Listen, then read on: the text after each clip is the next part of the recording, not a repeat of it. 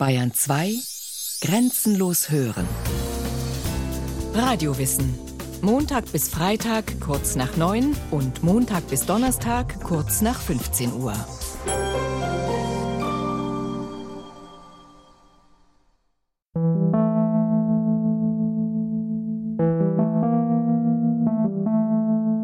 Es ist Anfang März.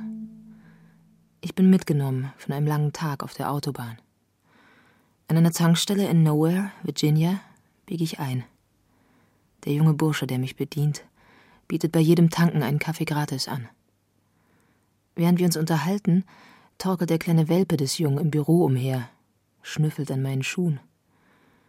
Die nette menschliche Unterhaltung macht mich wieder wach und bringt mich zurück, aber nicht in ein normales Bewusstsein, sondern in eine Art energiegeladener Erwartung. Ich gehe hinaus, das Hündchen hinterher. Ich bin vollkommen allein. Vor mir erstreckt sich ein flacher, von gelbem Gras zitternder Hügel, und hinter dem Hügel steigt, den ganzen Himmel ausfüllend, eine gigantische Bergkette auf, bewaldet, lebendig und respektgebietend. Der Wind riecht nach Lehm. Ich streichle den kleinen Hund. Ich betrachte den Berg. Schatten galoppieren über die zerfurchten Bergflanken.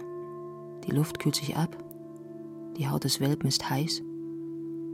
Ich bin lebendiger als alles in der Welt. Das ist es, denke ich. Das ist es. Eben jetzt. Die Gegenwart. Diese menschenleere Tankstelle hier. Dieser Westwind. Dieser Kaffeegeschmack auf der Zunge.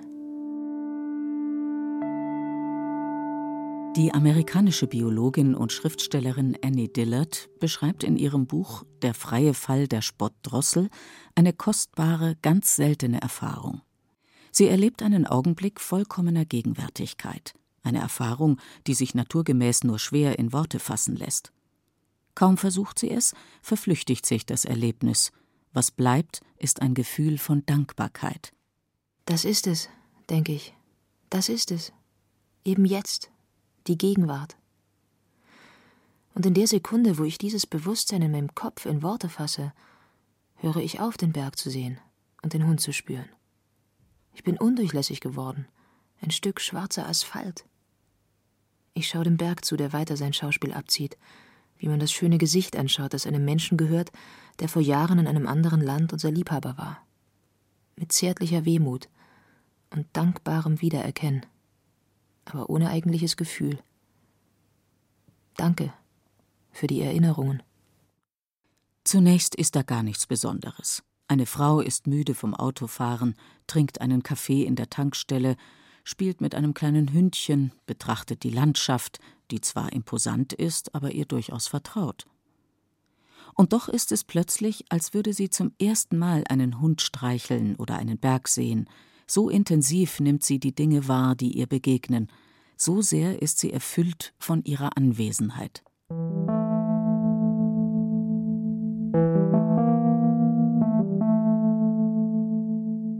Es sind seltene Erfahrungen. Wenn uns das allzu oft überfallen würde, könnten wir die alltäglichen Aufgaben nicht erlösen. Die alltägliche pragmatische Einstellung des Lebens wird dadurch ja unterbrochen und gestört. Solange ich staune darüber, dass die Dinge da sind, kann ich sie nicht in die Hand nehmen und wegräumen. Das ist eine flüchtige Erfahrung, die man weggehen lassen muss. Das heißt, es darf, es muss nicht nur, es darf auch vergehen, damit etwas ganz Bestimmtes bleiben kann. Was ist das? Na, ich würde sagen, eben ein gewisses Wissen, ein gewisses Gefühl um die normalerweise ganz verborgene Gegenwart. Staunen darüber, dass die Dinge da sind, die normalerweise ganz verborgene Gegenwart. Der Philosoph Gerd Heffner hat ein Buch mit dem Titel In der Gegenwart leben geschrieben. Er setzt sich darin mit Denkern wie Blaise Pascal, Sören Kierkegaard, Martin Buber und Simone Weil auseinander. Es gibt nicht viele Philosophen, die sich dem rätselhaften Phänomen gewidmet haben – Dafür ist das Thema in der Esoterik umso beliebter. Stelle das Jetzt ins Zentrum deines Lebens.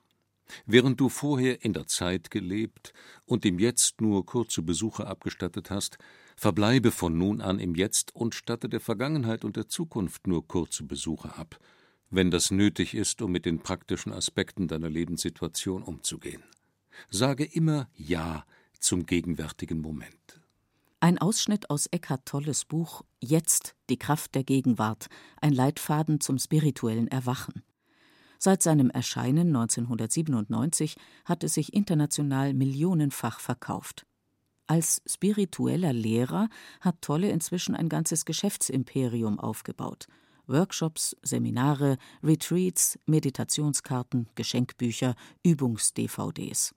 Seine Botschaft heißt: Es gibt einen Weg heraus aus dem Leiden, der direkt in den Frieden führt. Heilsversprechen haben immer Konjunktur. Aber der immense Erfolg einer Lehre, die das Herausgehen aus der Zeit predigt, ist nicht verwunderlich, steht das moderne Leben doch so sehr unter ihrem Diktat. In den leistungsorientierten Industriegesellschaften herrscht das Primat der Geschwindigkeit. Time is money, das Leben besteht aus Terminen, ständiger Zeitdruck ist der Normalzustand.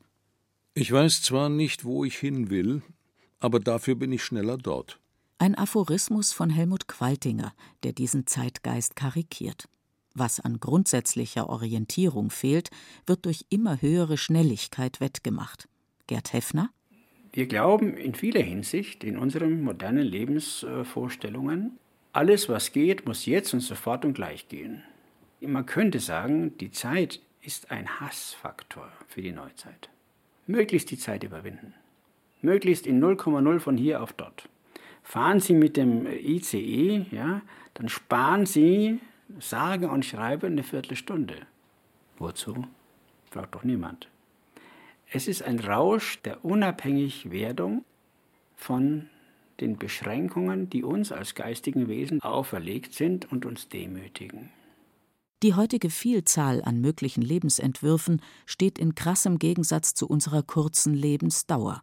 Ob in der Arbeit oder in der Freizeit, immer sind wir auf der Jagd nach einem erfüllten Leben. Die Kulturkritikerin Marianne Gronemeyer in dem Buch Zeit haben. Wir argwöhnen, dass das eigentliche Leben notorisch gerade dort sprudelt, wo wir nicht sind. Darum also der Drang, alles, was man gerade tut, so schnell wie möglich zu erledigen. Das sich seinerseits natürlich wieder als uneigentlich entpuppt, so dass man wieder den schnellen Absprung schaffen muss. Es scheint heutzutage eine besondere Untüchtigkeit zur Anwesenheit zu geben, zur Präsenz, zur Gegenwart. Das moderne Individuum krankt an der Unfähigkeit, gegenwärtig zu sein. Als Leute einen Zen-Meister nach dem Geheimnis seines Lebens fragten, sagte er: Wenn ich stehe, dann stehe ich. Wenn ich gehe, dann gehe ich. Wenn ich sitze, dann sitze ich. Wenn ich esse, dann esse ich. Da unterbrachen ihn seine Gäste und sagten: Das ist keine Neuigkeit. All das tun wir auch. Du musst darüber hinaus ein Geheimnis haben. Er schaute sie ruhig an und sagte: wenn ich stehe, dann stehe ich. Wenn ich gehe, dann gehe ich. Wenn ich sitze, dann sitze ich. Wenn ich esse, dann esse ich. Da wurden seine Zuhörer ärgerlich und riefen, das hast du uns schon gesagt. All das tun wir doch auch. Der Meister aber sagte, so kann nur reden, wer sich nicht kennt. Beobachtet euch doch. Wenn ihr sitzt, dann steht ihr schon wieder, wenn ihr steht, dann lauft ihr schon, und wenn ihr lauft, dann seid ihr schon am Ziel eine Geschichte aus dem Zen-Buddhismus. Die Diagnose des wortkargen Meisters ist einfach: Wir tun nicht, was wir tun, wir sind immer schon weiter. Der französische Philosoph Blaise Pascal sieht in der Flucht vor der Gegenwart eine Grundtendenz des menschlichen Daseins. In seinen Pensées notiert er: Nie halten wir uns an die gegenwärtige Zeit. Wir nehmen das Zukünftige vorweg, als käme es zu langsam, oder wir rufen das Vergangene zurück, um es festzuhalten, als entschwende es zu rasch. So dumm sind wir, dass wir in den Zeiten umherirren, die überhaupt nicht unser sind, und an die einzige Zeit, die uns gehört, gar nicht denken. Nie haben wir es auf das Gegenwärtige abgesehen. Also leben wir nie, sondern hoffen bloß zu leben. Und indem wir uns immerfort anschicken, glücklich zu werden, ist es unausweichlich, dass wir es niemals sind. Wir irren in der Vergangenheit oder in der Zukunft herum, statt uns an die Gegenwart zu halten. Pascal betont den zeitlichen Aspekt des Phänomens, während es in der Geschichte des Zen-Meisters um das ging, was wir gerade tun oder was gerade da ist. So wie wir von der Gegenwart einer Sache oder eines Menschen sprechen. Interessanterweise ist diese räumliche Bedeutung des Wortes die ursprüngliche. Nach dem Grimmschen Wörterbuch kommt Gegenwart von dem althochdeutschen Adjektiv Gegenwart, das so viel wie entgegengerichtet, einander gegenüber bedeutet. Verwendet wurde der Ausdruck, wenn ein Mensch dem anderen leiblich gegenüberstand, und zwar in einer spannungsvollen Beziehung, etwa im Kampf oder vor Gericht. Erst später hat sich der zeitliche Sinn des Wortes entwickelt. Was bedeutet das? Gegenwart im Sinne von Anwesenheit liegt dem jetzt Stattfinden zugrunde. Und nur beide zusammen ergeben den vollen Sinn von Gegenwart. Zu jedem erlebten Jetzt gehört irgendein Gegenüber, eine Person, die mir begegnet, eine Sache, der ich mich widme. Der volle Sinn von Gegenwart bedeutet jetzt und hier, hier und jetzt. Das ist es, denke ich. Das ist es eben jetzt, die Gegenwart. Diese menschenleere Tankstelle hier, dieser Westwind, dieser Kaffeegeschmack auf der Zunge. Noch einmal zu Annie Dillard. Sie schildert ihr Erlebnis als ekstatisch, weil sie in dem Augenblick ganz da, ganz präsent war, wie wir ja auch sagen, und zwar indem sie ganz bei den Dingen war, die ihr begegneten, bei dem kleinen Hund, dem Anblick der Landschaft, dem Wind. Für den Religionsphilosophen Martin Buber hat Gegenwart im vollen Sinne immer die Struktur einer Begegnung. Gegenwart, die wirkliche und erfüllte, gibt es nur insofern, als es Gegenwärtigkeit, Begegnung, Beziehung gibt. Nicht nur eine andere Person, auch eine Sache kann eine solche Präsenz bekommen, dass sie mir zum Du wird, wie es bei Buber heißt. Allerdings gehört dazu eine besondere Empfänglichkeit und Offenheit. Solange wir eine coole und unbeteiligte, vielleicht sogar desinteressierte Haltung pflegen, kann sich diese Erfahrung nicht einstellen. In seinem Buch In der Gegenwart leben bezeichnet Gerd Heffner die Aufmerksamkeit als das Organ für die Gegenwart. Wir alle verfügen zwar über das Organ für die Gegenwart, nämlich die Befähigung zur Aufmerksamkeit. Aber diese Fähigkeit ist für gewöhnlich so wenig entwickelt oder im Lauf des Erwachsenwerdens so verkümmert, dass das Ausmaß, in dem wir ihre Möglichkeiten ausschöpfen, meistens nicht groß ist. Das Normale ist eine sehr oberflächliche, flüchtige, ungefähre Wahrnehmung. Normal ist das Zerstreutsein. Wir sind nicht hier, sondern zugleich da und dort, haben tausend Sachen im Kopf, sind ständig abgelenkt, Multitasking, denken bei der Arbeit schon wieder an den Feierabend oder bei einem Vergnügen ans nächste. Die Philosophin Simone Weil ist deshalb der Meinung, dass die Befähigung zur Aufmerksamkeit im Grunde das einzige Ziel der Erziehung und der Ausbildung sein müsste. Von mir wird nichts gefordert als die Aufmerksamkeit. Eine so völlige Aufmerksamkeit, dass das Ich verschwindet. Allerdings gehört dazu nicht nur Übung, sondern auch die innere Bereitschaft. Bei der Sache zu bleiben ist nicht nur schwer, es ist auch anstrengend und mühsam. Immerzu auszuweichen, geistig sich mal hier, mal dort aufzuhalten, die Dinge nur halb zu tun, ist dagegen höchst einfach und bequem. Wenn ich stehe, dann stehe ich, wenn ich gehe, dann gehe ich, wenn ich sitze, dann sitze ich. Wer versucht so zu leben wie der Meister in der Zen-Geschichte, wird das schnell merken.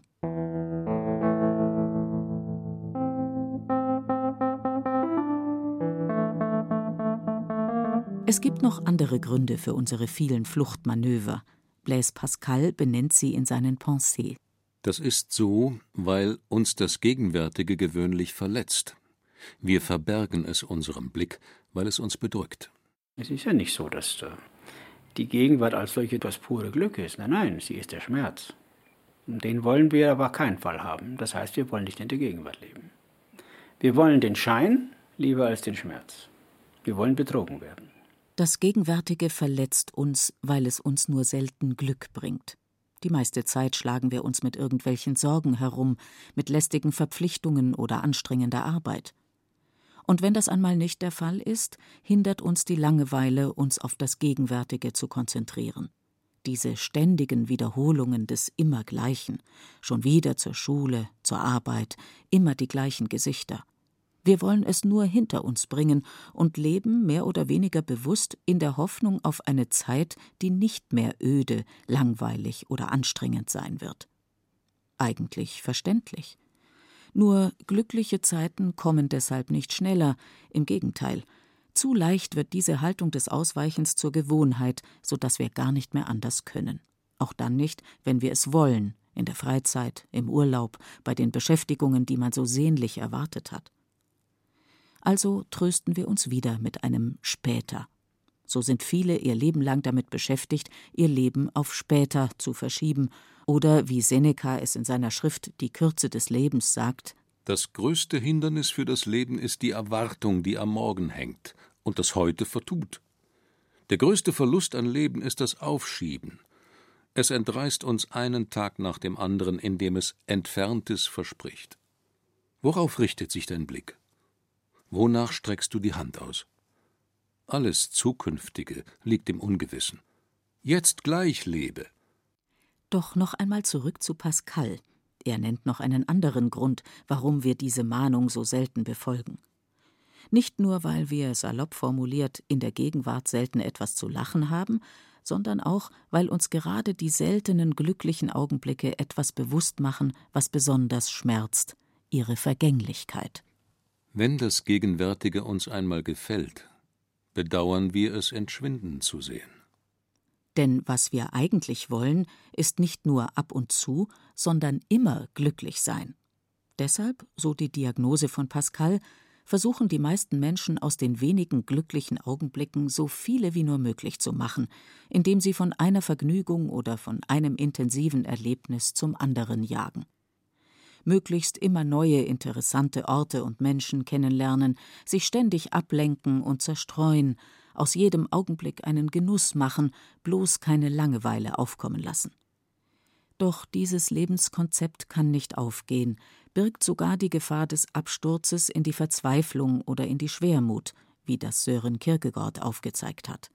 Nicht nur, weil jeder Genuss aufhört und nach immer mehr verlangt, sondern weil diese Lebensweise die Condition humaine, die Seinsverfassung des Menschen leugnet, seine Zeitlichkeit und seine grundsätzliche Erlösungsbedürftigkeit.